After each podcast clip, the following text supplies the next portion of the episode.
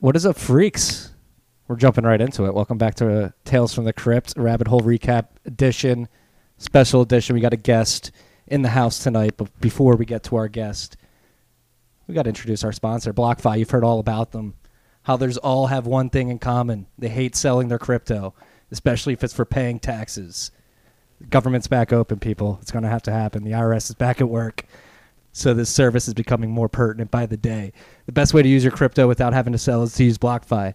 Use, your Bitcoin, Ether, or Litecoin to get USD funded directly to your bank account and get your crypto back at the end of the loan.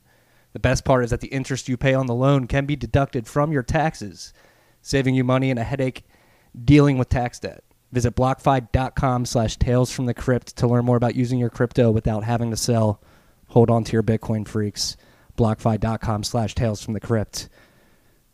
Gentlemen, it's great to be back in the studio, you two in particular. Uh, for you freaks that don't remember, we made a bet, what, five, six months ago? That the price on Jan- January 1st, 2019 would be, uh, the bet was, would the price be below or above 6200 uh, or $6,525, excuse me. Uh, the price was considerably below. Uh, Murad, welcome back to the pod. We are winners. How's it feel to be a winner? As per usual, we are the winners of the bet. Um, so as a result, uh, Matt is going to be providing the payment for the festivities later tonight. Yes. I'm very excited about our dinner. Um, I'm hungry too, dude. I've been fasting all day. All Mm. week, actually. um, but yeah, I'm super happy and excited to be back on my favorite show. Well, we're glad to have you back. Uh, we're gonna get to your price predictions in a little bit. We got a lot of topics to get to. Matt, do you wanna you got anything to open up the episode with from your end? How's it going, guys? Uh, I'm excited for the dinner. That should be good. I think the price was sixty six twenty five, and it was well. We made the bet in like November for Ye- January first. Yes. Um, so I lost this bet a little bit ago. I lost this bet like a month ago. Yeah. Really lost it like two months ago. so I, I put the money aside a long time ago. I'm, I'm ready. I'm ready to go. We're gonna feast out. It should be a really good time. Let your lesson be learned that you should never bet against Murad's price analysis. all right. That's first and foremost. So let's jump. Wait, wait, wait. Keep the mic. Let's jump into your price analysis. Analysis. You dropped another thread this morning uh, talking about how people who think that Bitcoin isn't going to move below its 200-day moving average may be wrong. Am I correct in uh, dissecting your thread? Yeah, ad- admittedly, this is partially speculative on my part, but I still uh, believe that it, it 200 uh, week moving average is likely to break. And there are primarily two reasons I see for that. First of all, um, if you sort of extend some of the moving averages from the Bitcoin's earliest days, you will see that um, the very first support was found around MA50. Uh, the subsequent one um, in uh, 2011 2012 was found around MA100. Then we know the famous MA200. Um, don't you tell the listeners what, what you mean by MA? so the, the just uh, the simple moving averages we're Mhm. discussing here, and so I believe that um, it is uh, the the moving average that ends up supporting the price at each subsequent um, bear market. I believe it becomes the longer and longer uh, simple moving average. Um, I actually believe that we might bottom out somewhere around uh, 300 or even 350 um, Dollars? No, no, no. I'm sorry. Uh, the Oh, three, moving 300 week average. moving average or the 350 week moving Oh. average. Okay. Um, in the sense that um, it will be um, the longer one supporting it this time around, but um, I also believe that the altcoin market cap is down around 90% from uh, 465 billion to around uh, 45 billion right now, which, uh, to be honest, I believe is not enough. Uh, all alts put together being worth uh, 45 billion dollars, even though it's just on paper, still I think is far too high. Um, and I wouldn't be surprised if we went if that gets cut at least in half more, and probably even by 60, 65 percent. Um, and um, I believe that we still have not seen the final capitulation in the market. Um, n- not in Bitcoin and certainly not in alts. Um, and I believe that we need to be punished by either time or or price, uh, probably a mix of both. Um, and I think that this this bear market will still last for several more months.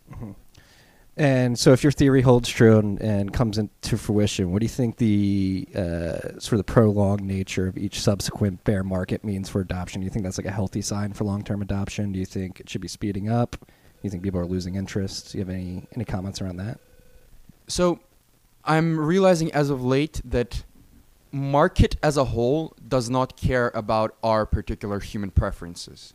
And so uh, as we sort of learn more and more about Bitcoin and cryptocurrencies and get sucked into this rabbit hole, we start kind of getting ahead of ourselves and thinking about things how they will be like in the far future. But I believe that um, the eventual success and dominance of cryptocurrencies is inevitable, but it might take a little bit more time than some of us would like or some of us think. Um, it it doesn't matter that the that the bear cycles get prolonged more and more. I think it's kind of natural. You see similar patterns in, in gold and other monetary uh, asset classes. And um, what's important is that each subsequent bottom is higher than the previous one. So uh, the previous generational bottom was uh, $200 around, right? If this time around it's around $2,000, I believe that Bitcoin is showing itself as a massive success because it it shows that uh, the the fact that bottoms get higher and higher literally symbolizes that the number of hodlers are is increasing. And that is what you want for your store of value. Yes the the entire monetization might be happening a little bit slower but as long as the bottoms uh, get higher and higher the volatility doesn't matter. Volatility is just people coming to the reality of a new monetary system. Yeah, no, I like that, and the fact that the bottoms are getting higher as as more supply has been distributed to the market over time is is even like adds to the bullish case for that. So, thank you for your for your price analysis. It's been a wonderful seeing your your uh, your blossoming into like a, a chart whore, like uh, progress throughout time. Love your charts. So I have a follow up question. So the price now is like thirty four hundred. We our recent bottom was like thirty one hundred ish, right? So it's like ten percent down. So what do you have a number for what do you think the bottom is going to be? so i believe Smell another bet coming. I believe that. Uh, so I believe that the next bottom, the bottom is going to be around 2k, and um, I, I like to give a range, and I think the bottom is going to be somewhere between 1700 and 2300, and in terms of time, it will be somewhere between April and July if I was a betting man, which I'm not. But um, those that would be my range for the time. Aren't you president of the poker club at Princeton? No, no one who draws charts isn't a betting man. Um, okay, that's interesting. We'll Yeah. see how right he is this time around. So that was a little price analysis. We don't do that too often, so glad to have you come sh- give that uh, side of things because we haven't talked about price a lot of times. We'll We- definitely we'll definitely construct a bet, but we'll wait till the the whiskey flows a little bit more on this side for some inspiration. yeah, we got a mixture of drinks. Murad's drinking coffee. Matt's got whiskey. I got a beer. We got some. Uh, we got some spectators in the crowd too. Some family members hanging out. Thanks for listening to us do this do this show, guys. Love you. So, uh, moving on to the first topic, you put this in there. Is there a BetterHash update, or you simply just want to pump BetterHash right now? I just felt like it was it was a good time for a chill. Yeah, great time for a shill. So we talked about this what three or four weeks ago. BetterHash. It's really not being uh, talked a lot about a lot, or has been recently. I actually have heard more people talking about it in the last couple weeks, which has been great. Um, but BetterHash, uh, the mining pool protocol, not to be confused with uh, uh, a competitor of, of our sponsor tonight, Honey Miner, uh, that goes by the same name, uh, is something that a lot of people would like to get uh, adopted in the Bitcoin network. Um, so f- to quickly explain for you freaks who might not w- know what BetterHash is, it is a competitor to Stratum, which is a mining pool protocol, and the Stratum protocol right now gives mining pool operators a lot of undue influence over the network because they are able to uh, decide how the block is templated, and then they divvy up the block reward to the miners in the pool. What BetterHash does is give the individual miners in the pool the ability to construct the block template, and then all the pool operator does is distribute the reward. Um, so this uh, arguably makes mining, uh, pool mining uh, in particular, a lot more decentralized, gives a lot more power back to individual miners. Um, but there's a lot of hurdles to overcome.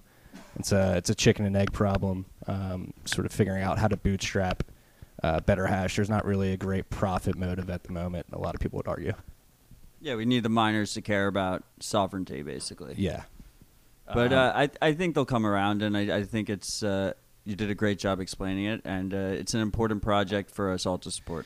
Yeah, so that's actually I met with Matt Corallo a couple weeks ago. Who wrote the protocol and just spitballing ideas of how to make it happen. And it's literally people just need to talk about it more. And I guess it will have to be demanded by the market and specifically uh, miners, um, individual miners. If you guys believe that uh, you should have the power to to con- decide how your blocks are constructed, um, definitely let your local pool operator know that that's something you'd be interested in. Yeah, it's basically like don't trust verify, but for miners. Yeah, now, right? exactly. Um, yeah, so BetterHash for a better future. trying to think of some propaganda slogans. I like that. That's a good propaganda slogan. Murad really liked that one. Um, yeah, so that's a BetterHash update. Talk about it more, people. I feel like if people, more people are talking about it. And there was a good Bitcoin magazine article this week on it. Yes. So it was like we. I was recently extra extra shilled. yeah. Who wrote that? I forget who wrote that. Exactly. I don't think it was Aaron, It definitely was an Aaron. Um, but it's on Bitcoin magazine. yeah, we'll find it. We'll link to it in the show notes. Sorry to that author who we can't recall right now. It was a good. It was a good piece. Very good piece. Um, Joule upgrades. We meant to talk about this last week. We never got around to it. This is Uh, a big one. There's a big. Have you been playing around with it? Well, the big one is before you needed to use Zap or something else to create your channels, and now you can do it all in Joule. So you don't you can skip the part where you install Zap if you if you just want to do in browser Lightning Network. And uh, Pierre updated his node launcher, so now it's easier than ever to have you know this Joule Chrome extension, or you shouldn't be using Chrome, but Firefox extension or whatever, uh, to pay to make payments through your browser with your own node. Yeah.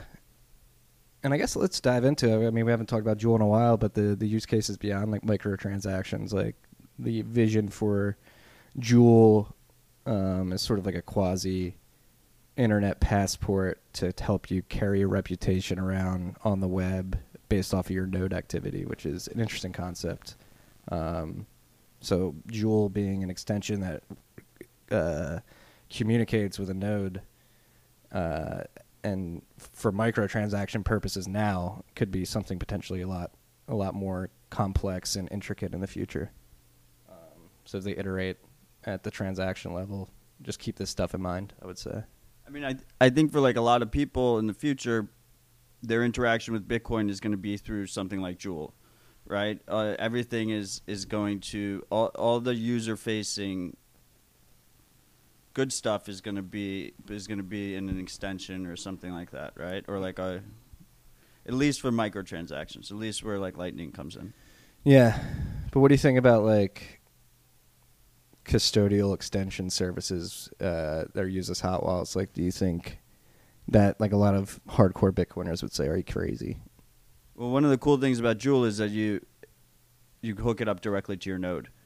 Um, I could see a world where, as, as long as they keep that as an option, you could have you know maybe like plugins where where you could pick a a node provider or something, Mhm. and then as if you have those no, nodes competing with each other, like the node providers competing with each other, it might not be the worst world, and and you know it, it, you'll have some competition at least. Maybe they'll you that'll keep them honest.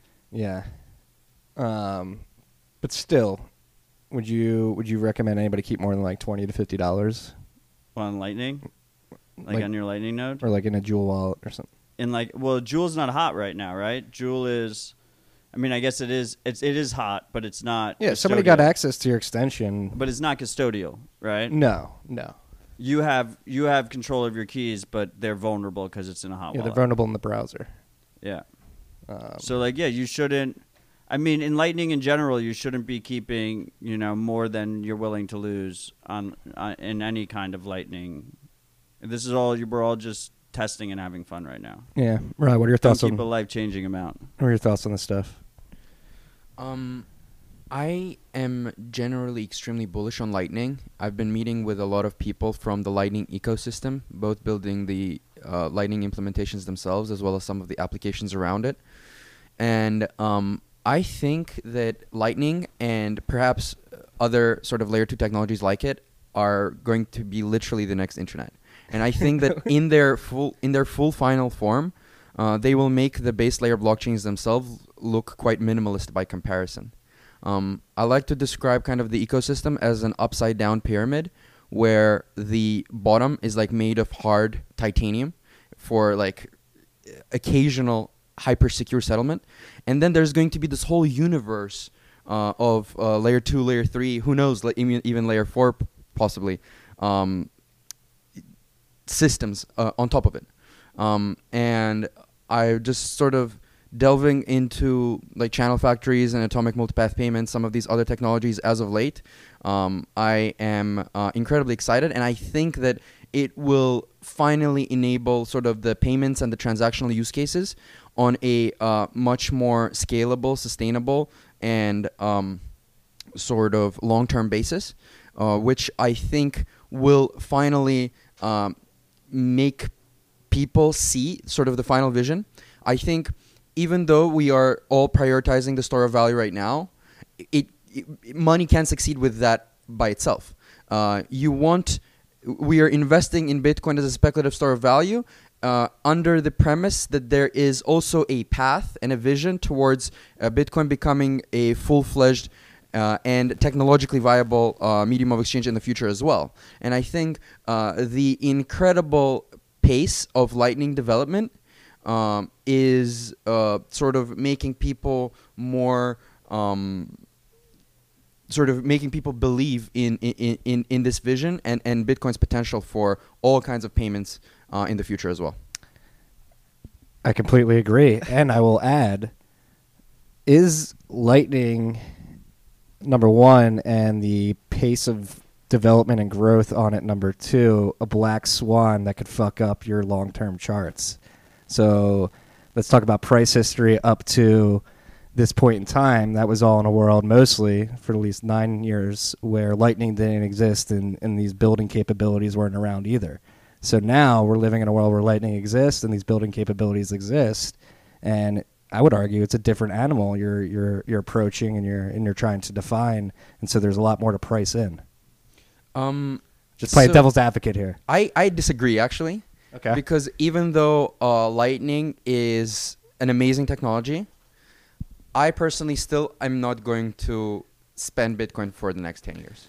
Um, I can, I can agree with that. Right. And so in that sense, Bitcoin's price is more of a function of like this speculative digital gold and will still be maybe for I don't know, two, two and a half cycles. Um, I will start spending Bitcoin and even then only a little bit when Bitcoin itself is going to be in the trillions. Uh, I am bullish on Lightning as an enabling technology, but I still think um, at least in the next two, three, four years, it will be kind of niche and it will be more like a toy because, as I've said, there are still very strong disincentives to spend Bitcoin. Um, I can just stand on the uh, I can just stand on the sidelines while all this technology is getting built uh, and all the UX is getting perfected um, without sort of uh, spending my Bitcoin. I mean, I can I can play around with maybe a couple of satoshis here and there, but um, I think it it like it requires ideology over just pure profit seeking at this point in time. Mhm. Uh, still, because Bitcoin theoretically can still go up by quite a lot. So um, essentially, it's in my interest. If I am bullish on Bitcoin, it's in my interest to hoard it and strictly hoard it while uh, using um, government money for payments. I would agree. I also agree with that logic um, in general. But the question is does Lightning enable payments that might not otherwise be possible? Like, are you if are there business models here being The created satellite API is pretty cool. that yeah that are, wouldn't be possible with fiat payments? So in those cases, I might be inclined to you know buy some Bitcoin with Cash App and then use it to for this purpose. There will be no mic grabbing. All right, we're gonna hand the mic over nicely. So um, there are two things I will say here, and so the payments use case, even if you will have a lot of money flowing through either Bitcoin or Lightning, it doesn't necessarily lead to price appreciation, which kind of flows back to your previous question. Um, for price appreciation, the single best behavior that you want to see uh, by market participants is people desperately holding Bitcoin, making it completely disappear from circulation, and then restricting the supply to a point where every new additional demand just makes the price go locally vertical. Um, so that's A. But more importantly, and this might sound to an extent, I would say that's an extreme, and well, there's I, I, I agree, and I, I, I guess um, it definitely helps support the price.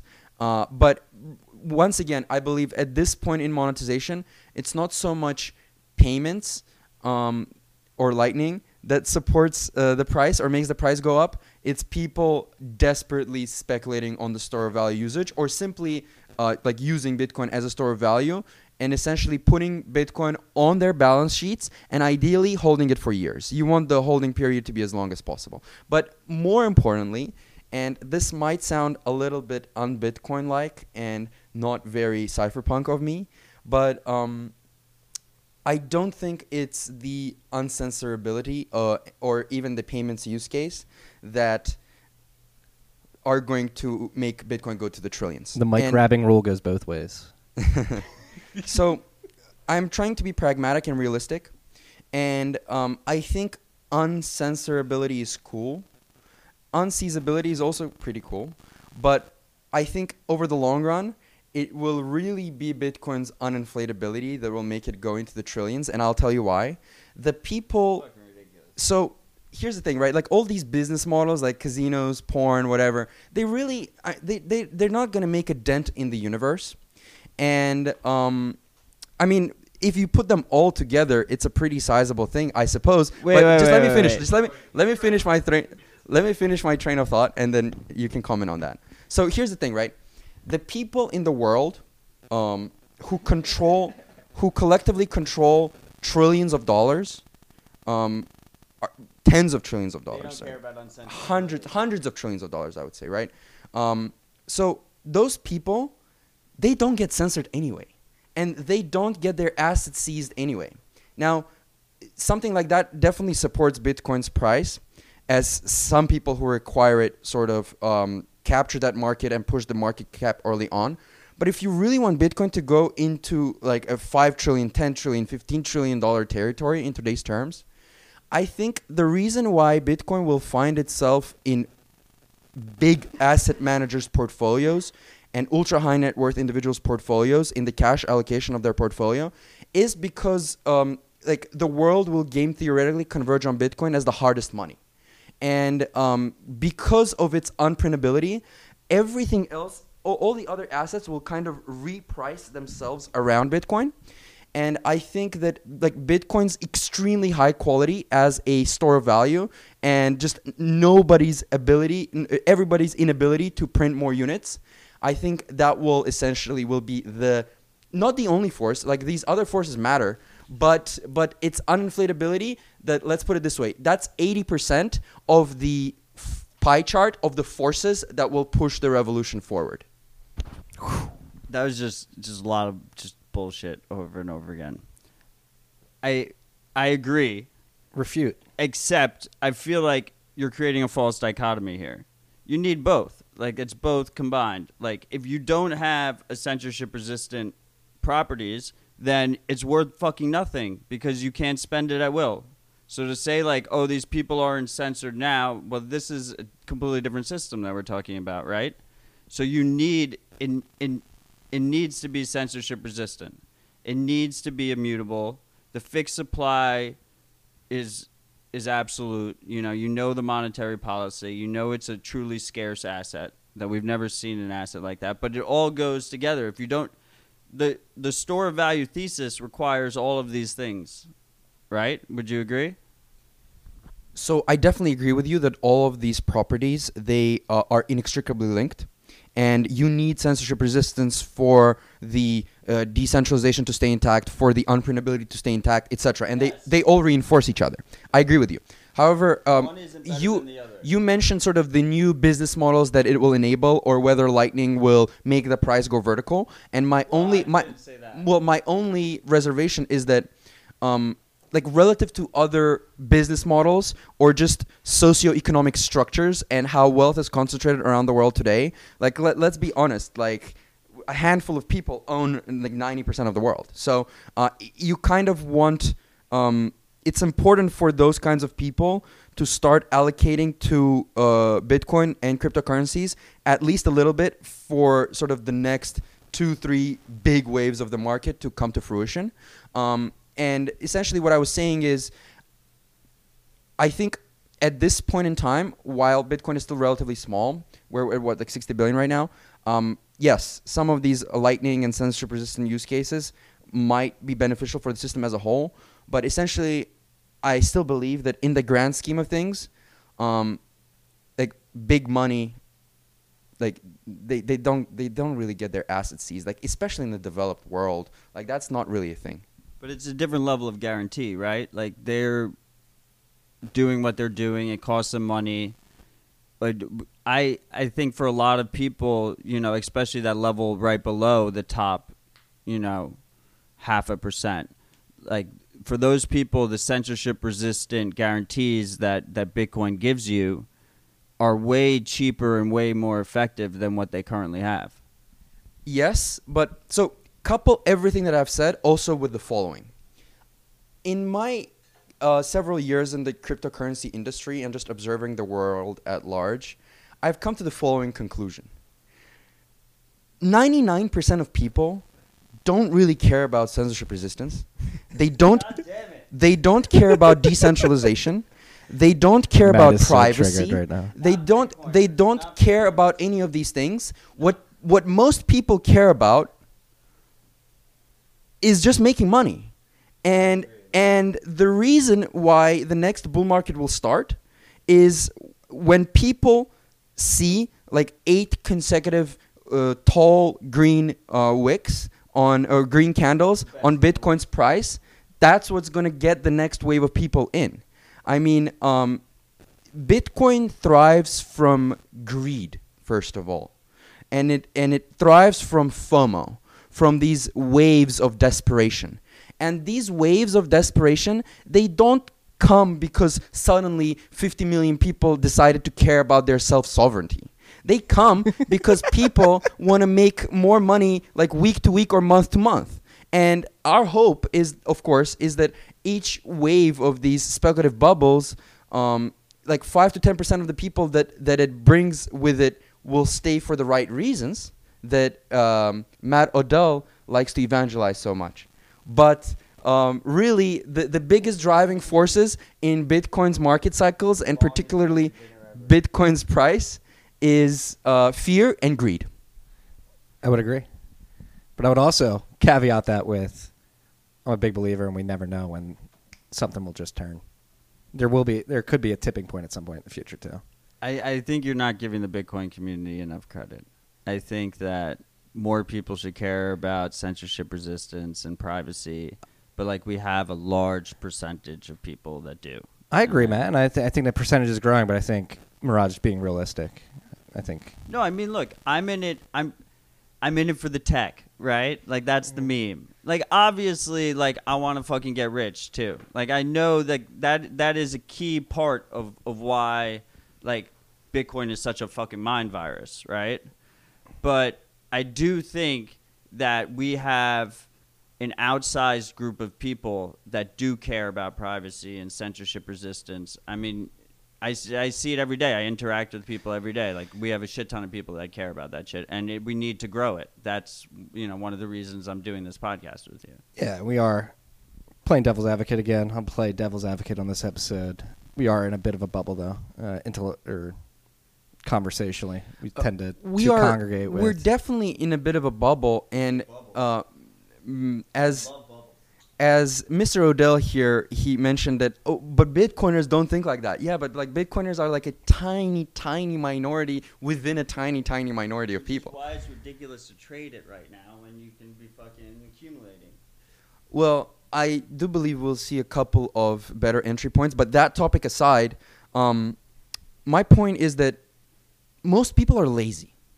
And uh, to care about self sovereignty and privacy, I mean, I'm as libertarian as they find, but we have to be realistic about the majority of other market participants.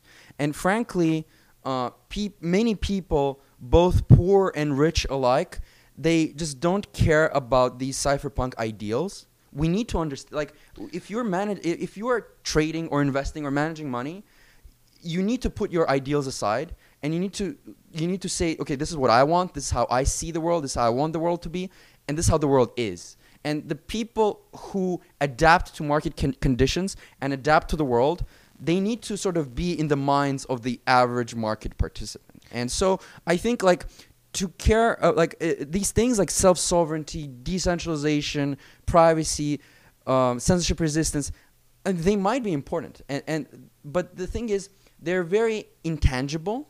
And people at least i believe in this in this age or in this particular uh, part in the human evolution i think people are just like not very good at mentally valuing intangible things and so um still like there are there are other forces at play here No, and I, I would agree.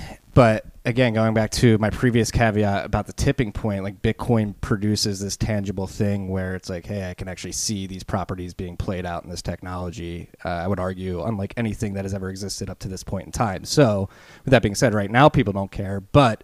Uh, and this is what I believe: Bitcoin is truly like a better product at the end of the day, and it was the UX gets built around it will prove to be a vastly better product in terms of speed, settlement, uh, certainty that that your transactions going through and having certainty that you actually own what you do and again like like you said there's p- the notion of privacy and self-sovereignty is something that was very intangible in the past but i believe bitcoin does present that sort of tangible good and technology through which you can experience those ideals in a very accessible way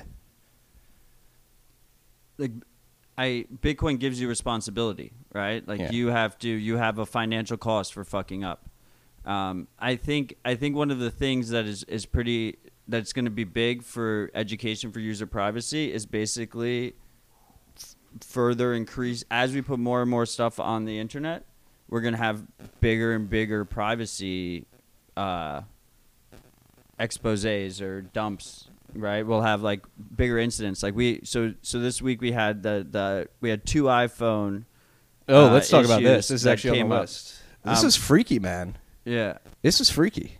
We So- had two of them. Two of them got disclosed. Let's talk about the facetime one first. So the facetime one they basically if someone facetimed you and did a group chat they could without even you if you didn't answer Yeah. they could listen to your mic. And if you declined the call they could see out of your camera and listen to the mic at the same time. So this is like a major major vulnerability. Um, this is what teaches people right? They see this and they're like oh shit like maybe the guys that were saying that that my iphone could mic could turn on when i'm having a conversation with some people weren't so crazy right? And they start taking their privacy more seriously. You know that's a closed piece of hardware. You don't know anything about what's going on there.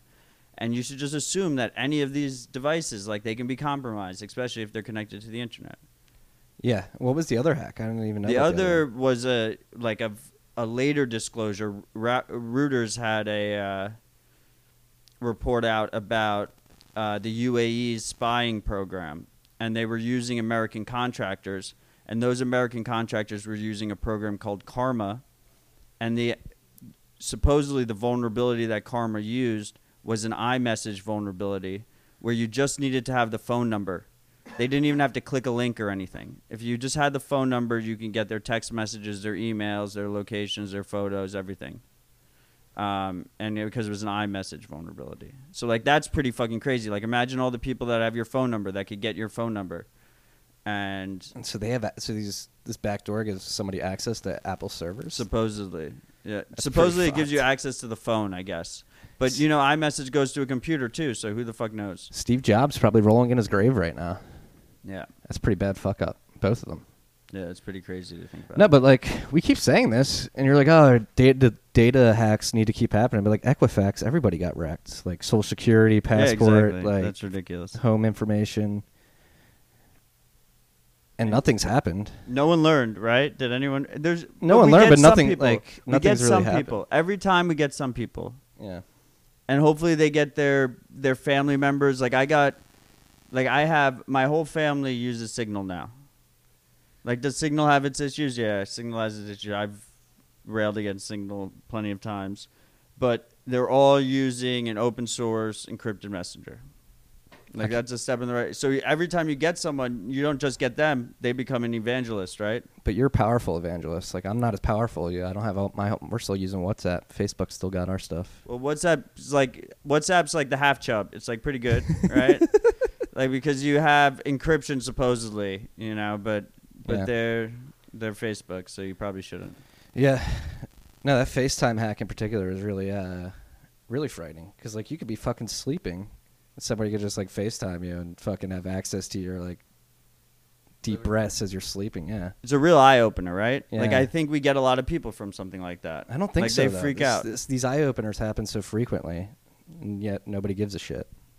Like I believe there needs to be like a Fight Club moment for people to be like, "Oh fuck." Yeah, I mean, over the years we've seen a Facebook hack, Equifax hack, all these hacks, Panama Papers, WikiLeaks, all this stuff, right? And nothing changes. Nothing changes because, as I've said, it comes back to my previous point. No one cares. Like people just don't care. Has your privacy gotten better? My privacy. Yeah, has it gotten better? I mean, y- yeah, my privacy has gotten better, but in general, I just think like most 99% of people, they just like they don't care if Facebook can read all their messages, and so it's just the reality of the situation, right? Um, people are generally driven by more short-termist desires and short-termist sort of ambitions to even care about this stuff. And uh, I, I think all these precedents that we saw, it's just that the, the status quo when it comes to privacy is just probably will remain. Um, No, but it's like that's why I feel the need to play like I don't want to say this heel, but like this role of sort of making people aware that they should think about it because it's like one day you don't really care about it until there's a boot on your neck. Like that's the that's the famous saying. Like, and I and again I've said this story many times on this podcast. Like my old boss Dimitri from who grew up in Soviet Russia and was like, Marty, you gotta gotta be careful of this stuff. And people are slowly like ceding their privacy and their their freedom, their liberty, like your fucking innate liberty as a human being. We're slowly ceding that, I would argue. And these this is a perfect example. Like nobody gives a fuck. So I still believe I still believe that the monetary forces at play will be stronger here because uh, if Bitcoin succeeds, then it's going to defund. Exactly, and that's why I'm so bullish. Because I do think it's honestly a better product, and people will realize that over time. It's just right. coming I- to that realization. I think like Bitcoin succeeding. I like to say that Bitcoin is like the real Occupy Wall Street, which can actually succeed. Like not just some hipsters like rallying on the street, but not not just yeah, but something that is actually can actually be successful Yes. and can actually have an impact. Um, and uh, if Bitcoin succeeds, then it's going to defund a lot of the quote unquote oppressors and a lot of the uh, quote unquote sort of um, like Gatekeepers, Right, exactly. Like gatekeepers, middlemen, uh, people who infringe on your privacy, etc. Uh, both on the government side as well as on the markets themselves side by by making uh, sort of uh, monopolies harder to maintain, um, subsidies harder to come by, and just sort of break uh, like make the markets freer. Um, and I think that uh, my bet is still on uh, like people's greed taking us there because of like the limited supply, as opposed to relying on just sort of the herd suddenly getting like better privacy or habits or whatever. Yeah. No, it's an interesting debate. No, no, I think it is something like, as Bitcoiners, obviously, again, like going back to like we are in a very niche bubble, and have these very stringent ideals, and stepping outside of that bubble and realizing like the greater landscape. But going back to the fact that the fact that like Bitcoin is inevitable because it is a better product and it will, like people like you were saying, these properties have been so intangible in the past, and I do honestly believe that Bitcoin presents this tangible sort of realization of these properties, and it's just getting people to wake up like, hey, you should probably care about this. Be aware, be aware, freaks. That's our be aware of the week. One person at a time. One person at a time. Yeah, it's true. Dominoes will fall. Speaking of one person at a time, looks like Charlie Lee's trying to get the uh, the Litecoin train back going. He bought back in. He definitely bought back in. He hasn't admitted to it yet, but he definitely bought back in. Right? Why are you saying this? This is on the list. You put this on the list. Sold the top, sold the top, right? And then decides like Litecoin's mission is confidential transactions on the bottom. That's what he just did. He totally bought back in. Murad, do you think he bought back in? I'm not going to speculate on that. Yeah, I mean, um, I don't want to. I don't want to sort of make any harsh comments, but let's put it let's put it this way. In this industry, there exist some dark incentives to get out of certain illiquid altcoins at market tops and get back in to certain illiquid altcoins at market bottoms, especially if you are a big centralizing figure who can essentially move the market because you have a big mind share of followers. It's really quite an unfortunate situation, but uh, a lot of people realize that this reality presents themselves with a lot of quote unquote money on the table, which can be abused and exploited. So, uh, sort of without mentioning any names or making any explicit comments, I believe that there is certain um, gray maneuvers that can be executed here. Are you talking about yourself or are you talking about Charlie Lee? No comment. It had to be said. I don't. Yeah. so that people so that people don't accuse me of anything later i'll just come out and say it like i genuinely believe that um, many altcoins will outperform bitcoin uh, 2019 bottom to 2023 top i'm just putting it out there before the final capitulation. So don't you, you so uh, in the future people can't say oh you waited for like the bottom to happen to then like say things like that right? I'm telling you straight up right now uh, i think many altcoins will outperform uh, probably fewer than uh, it was in 2017 the returns will be more concentrated than last time because i believe the average iq of the average market participant uh, is going to be climbing up as more institutions and quasi smart money will be entering the race but um, I just think that's the reality of the situation, and you should be allocating and researching accordingly. Uh, you've been saying that since July, since you first came on the pod. Um, Right? Like I was never, I was never like hiding that fact. yeah. I w- didn't even want to get on you. I wanted to go back to Charlie Lee and uh, just talk about the. This isn't talked about enough. Like, listen, I bet Charlie Lee's a nice guy, but the the moral hazard that existed at Coinbase when he was CTO, and they added like Litecoin, and then he sold the top like on CNBC, is vastly under talked about. Like, So, two things I'll say here. First of all, um, the only reason why Litecoin even exists is because Charlie Lee was a VP of engineering at Coinbase, and he uh, made it so that uh, a year or a couple of years before the 2017 bubble, Litecoin ended up being a uh, top three all. a coin with a smaller price in the eyes of the millions of the consumers who see that interface. And they think oh either i can't afford one bitcoin or this is smaller so it'll pump more etc that's the only reason why litecoin essentially pumped in the first place it feeds off of ignorance of the masses that's the only reason i believe litecoin is still to this day uh, 20 times overvalued. It has literally zero value. As a store of value, it's completely undifferentiated. There is nothing that Litecoin can do that Bitcoin cannot do. Uh, I believe that uh, Litecoin's reason for existence, or joie de vivre, as they say, is almost completely non-existent. What I mean, it word? just shouldn't exist. Joie de Joie de vivre is simply Joie de vivre, I reason like for that. existence in French. joie de vivre. Um, use that. And so, I think that, um, or rather, no, sorry, joie de vivre is like the, the, the joy of life. Uh, I should have said the raison d'être. The raison d'être. The yeah. raison d'être, yeah. Um, Raison d'être. and so, yeah, I mean, just Litecoin is a complete joke that ideally just should collapse. And like the argument that it's a test net for Bitcoin, okay, that shouldn't be worth billions of dollars. Like that should be still worth ten times less than it is today. Charlie Lee can go fuck himself. that what he did as CTO of Coinbase was just the most fucking ridiculous, irresponsible bullshit ever, and he made fucking bank off of it. And like, should have sold. uh, We all should have sold when Charlie sold. You know, regardless of what asset you held, but. Again, he seems like a very nice guy. But he literally got it on. He used high, high, like he said, high uh, supply amount to make the price look cheaper, and he got it on fucking Coinbase, and he like pumped the shit out of it, like, and that just grinds my gears. Like, it just was really just like the worst of the worst. yeah, it's it's, really it's a pissed me off. storyline that really skirts skirts under the rug here. Well, if if Litecoin was like at least somehow differentiated in a way that's important for a hoardable for for a hoardable money, then it would kind of make sense. But it really isn't.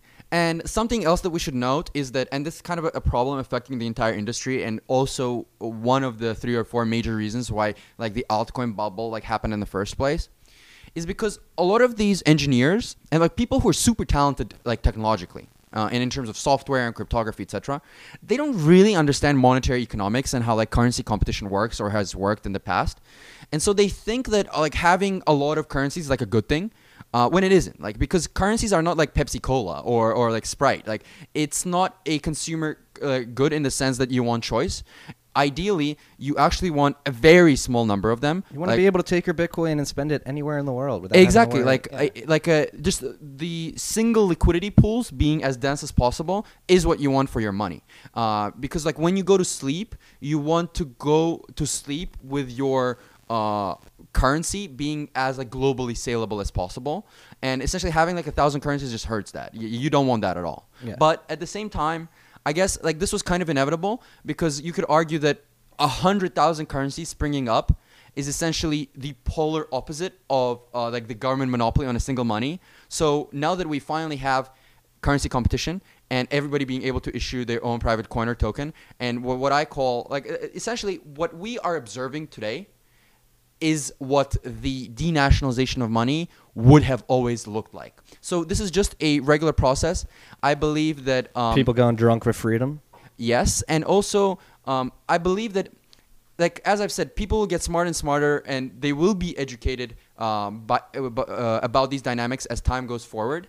Uh, and uh, we will do our part to educate them as well. But essentially, I believe the number of strong currencies in the digital currency arena will become smaller and smaller, with um, just a few sort of uh, dense pockets remaining.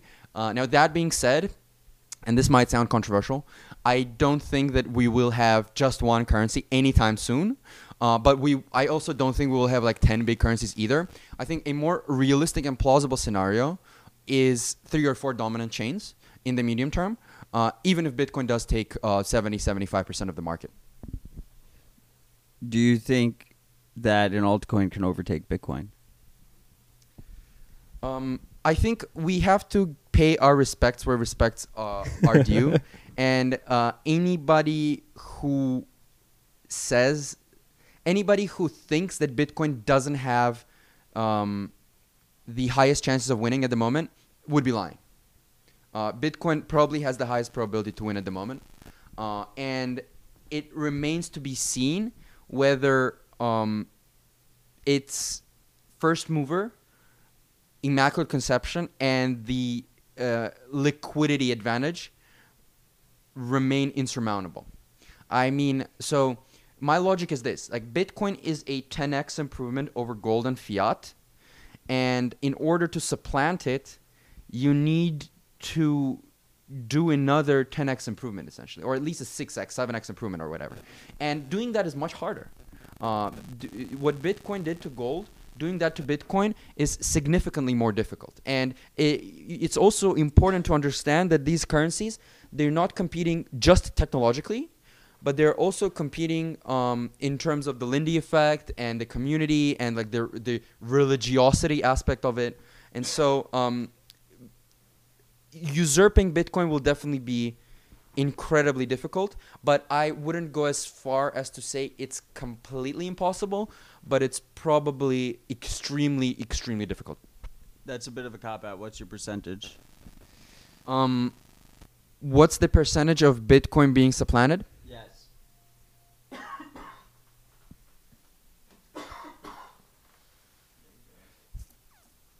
Twenty-five percent. What? Are you fucking kidding me, dude? No fucking way.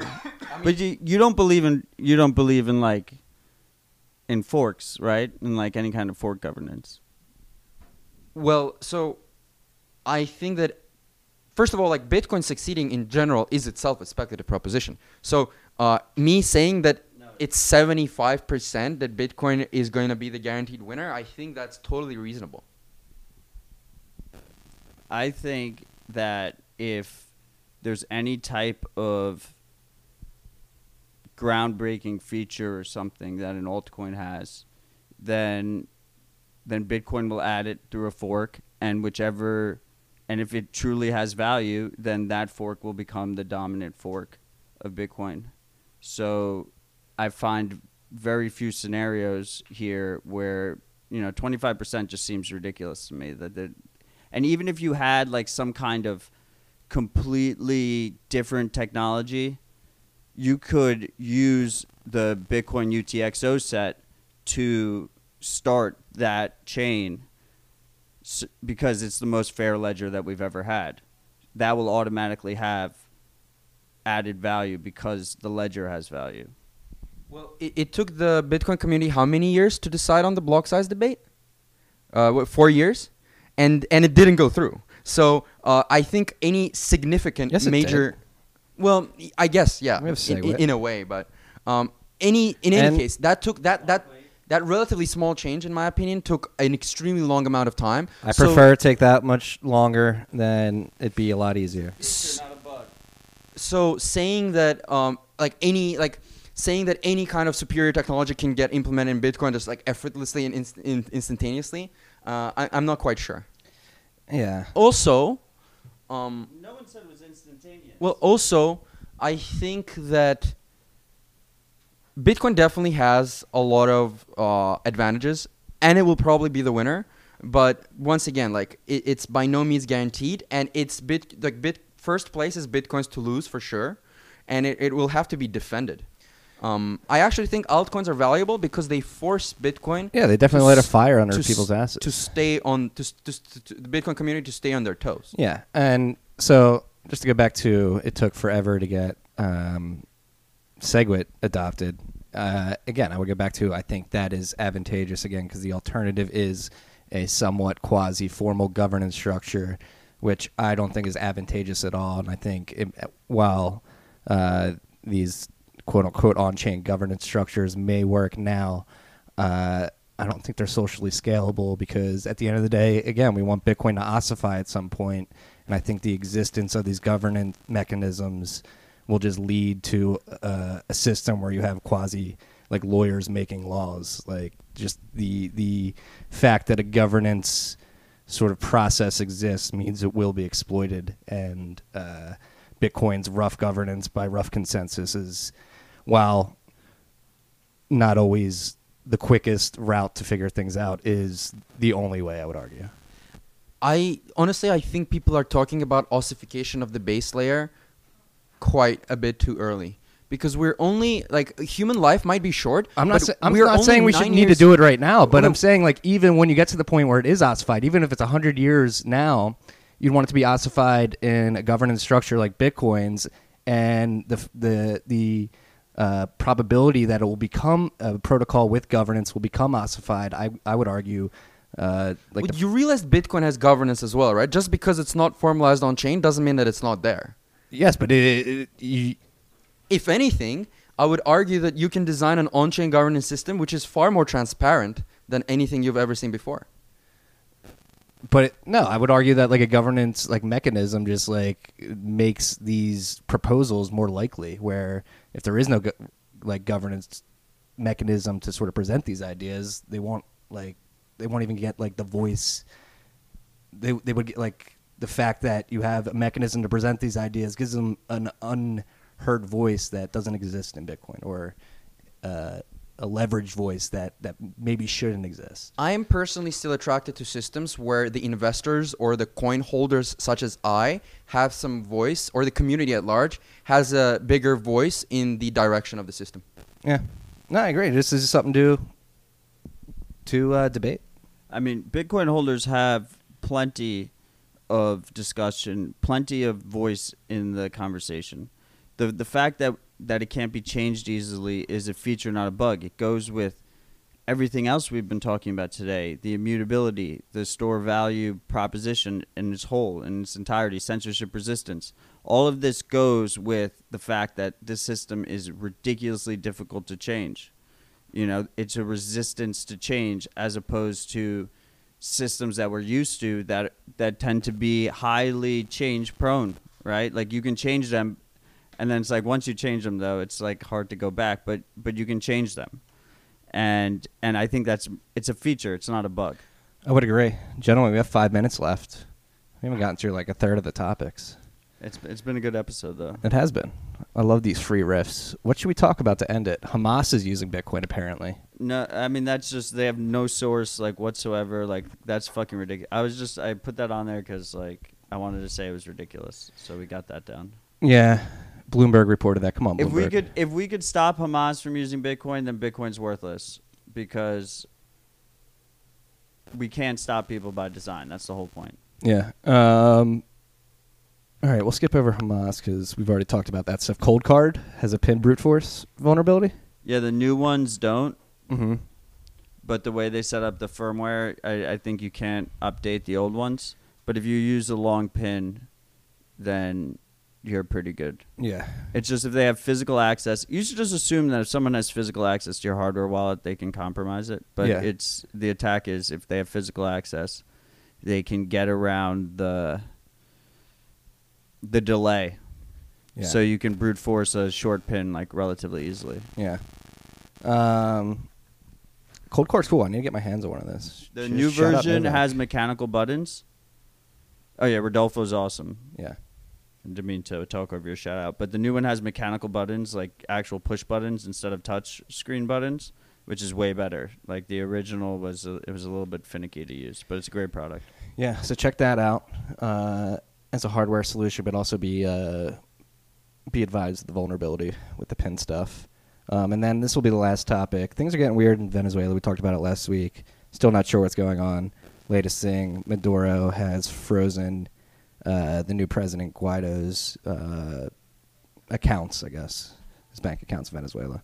I'm not sure how that's that action will probably be in vain. I mean, I, th- that's a pretty obvious thing for him to do, Yeah. and I just thought it, you know, made. Uh, it's the perfect example of why Bitcoin's useful, right? And it's a perfect example of why censorship resistance is important because you could have the best store and value in the world, and if the dude can just fucking freeze your assets, then yeah, you and that need some censorship and this actually resistance. I've read about this in the Ben today too, like highlighting. I mean, the volume's still relatively low compared to on uh, exchange volume, um, but LocalBitcoins in Russia and Venezuela in particular, denominated in Bitcoin volume is is rising uh, pretty quickly, and that is an example of where like Bitcoin is better technology for those people and they get it more innately. So again. Maybe this revolution happens in these countries first, and it moves on from there. Yeah, for sure. But um, I still think that, I mean, even if you put all of like Venezuelan or North Korean, all, all these fringe states like money together, or or even isolate like the demand from those countries that need something like this, um, and I like I don't want to sound cold, but like that doesn't add up to as much money as, uh, just like. A hundred millionaires buying somewhere in the West, you know what I mean, or somewhere in Asia Yeah, which is really um, what I think once again was going to be driving the price more. Yeah, no, and I'm not even like trying to allude that that will drive the price, but it is showing like it is getting more use there, and the, the product itself is being used. Well, as far as like the actual governments go, like we're more we were more talking about like opposition people could, who could get their bank accounts frozen. As far as governments go, you have like sanctions and those kind of issues. Those countries are actually bigger drivers, I would say, long term for mining. Like they, because they can mine way below what other people might say is the cost of break even because they can't sell at their energy on the markets. They're already ostracized, and then they get a censorship global currency, right? And in reward for that, it's like perfect for them. Yeah. Um, censorship resistant global currency. Um, yeah, no. So a lot of stuff going on. Pretty basic stuff. We've riffed a lot today. I was loving Murad's in the studio. We're gonna enjoy dinner tonight. Um, do you have any parting parting words for the freaks out there? I think it is likely that this bear market will be prolonged, and importantly, we will reach a point. We will reach a point where um, people will say that Bitcoin is dead or this this thing is done, but um, the the time where people will proclaim Bitcoin dead once again will be the time where you should be considering entering the market, in my opinion. Very wise words. Um, yeah, this is very different than the last. The last bear cycle, people were saying zero, like they were like, "This shit is you're just." Maybe we were wrong, and we were talking about that meme last week. Um, anyway, do, should we should we do a bet? Sure. Um, I'm thinking six months from now, will the price be over thirty four hundred? The the hodlers bet. It's the hodlers bet. It's like August first, Okay, so six months from now, that's August first. I believe. March, April, May, June, July, August. Or September first. Uh, will it be over 3,400 by August? September first. Ooh. September 1st. Yes. Um, I will do August 1st. Five months. Um, I will do um, 3550 on August 1st, sure. Below. Wait, wait, wait, wait. So this is what I'm talking about. So, so the charts are nice. You've gotten all your calls right, but at the end of the day, like if you're just a normal person, and you have this once in a lifetime opportunity to invest in something, why are you trying to time bottoms? Like those people shouldn't be timing bottoms, right? Like they should just be dollar cost averaging in right now, and because in six months' time, you think the price is going to be hundred dollars higher than it is right now. So like, why are they even fucking around trying to time call, try and time a bottom? Uh, no, no, no. Sorry, I'm saying that the price will be lower in six months. Like I, I'm betting, I'm betting that Five months. so five months, right? I'm betting that uh, we will be lower than we are here today in five months. But then why thirty five hundred? It should be thirty four hundred. I mean, I, I'm just negotiating the, the, the. I'm just tweaking the bet to sort of defend my position more fiercely, but that's pretty much it. no, I want I want it to be a hodler's bet. I want it, I guess five months is what Let's we're just- doing. Let's just put it this way: today's price, August first. You are over. I'm under. Simple as that. Yes, yes. Okay. That's what I want. Okay, bet. What are we betting? Uh, oh. We need to raise the stakes for sure. We have to raise the stakes. Stakes and. Wait, no, no, no. But the Michelin, once No you get into the intended. Michelin stars, like to be honest, like steakhouses aren't really We're at like th- you should like once you go into Michelin's, you shouldn't be doing steakhouses. So Yeah. why don't we just agree to? So I the original bet was a Michelin two star, but there's no Michelin two star steakhouses in New York. There's only two one stars. Well, let's do something other than. food. We two figure out this goddamn bet. People owe me like 14 dinners in New York right now. well, I mean, you had a good streak, you know, but all good streaks come to an end. All right, what do we bet? What do you What do you want to bet? We'll come to the terms off air at dinner tonight, Okay.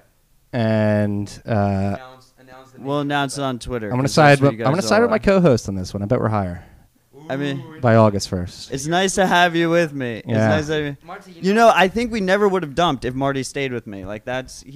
He doomed us all. Marty, so far my predictions have been feeding you quite well. so are you sure you want to switch positions? Because the track record of your partnership with me has thus far been much more fruitful, at least when it comes to bets. I feel like the hand's too hot right now. It's too hot.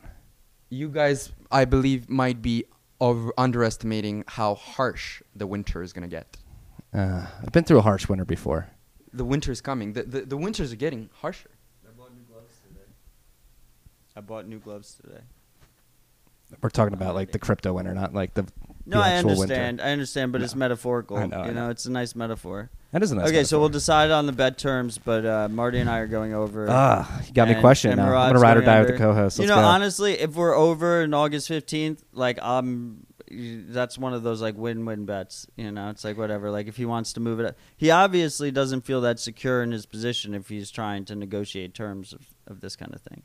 I mean, it, Yeah. No, I mean I was taught growing up that you should always negotiate terms. Uh, but I am pretty confident. I am pretty confident um, that I'm pretty confident in my bet here. We will be lower than this price in on August first. uh, TradeBlock index XBX index three four two one point six five. That was a really weird way. of Three putting it. thousand four hundred twenty-one dollars There you go. and thirty-five cents. If it gets that close, that'd be awesome. If it gets that close. Now I will admit that uh, this this bet is much more intriguing for me than last time was because last time I was 95% certain I will win and I did, but um, this time is closer. This time is more interesting, and we are actually closer to the bottom, of course. So this actually is uh, much more intriguing for me. Yeah. Of course, he's not. You know, like I'm surprised you're not 2020 in hindsight. You know, like of course you're 95 percent now, but that's that's besides the point. It's got to wet the beak. Oh, it was Buster Balls. Murad, thank you for stopping by again. Pumped to to enjoy dinner tonight. Uh, definitely, likewise, and um, always happy to be a guest on RHR. Um, thank you so much, and I uh, sincerely hope that my occasional presence in um, in your franchise will continue. oh, it definitely will. Next time we have to have your uh, brother Masir on as well. yeah, we need to get Masir on. He's my favorite brother. I prefer him over you sometimes. It depends on the day. It depends on my mood. The the Mahmudov bloodline is strong. At must stop Murad. Find him on Twitter. Freaks. It's been a f- been a pleasure. Well over an hour this time. Um, we'll be back next week, and hopefully I'll have some interviews lined up too. Uh, shout out to my wife and my brother for putting up with us for the last hour. Love you guys. Peace and love. Cheers.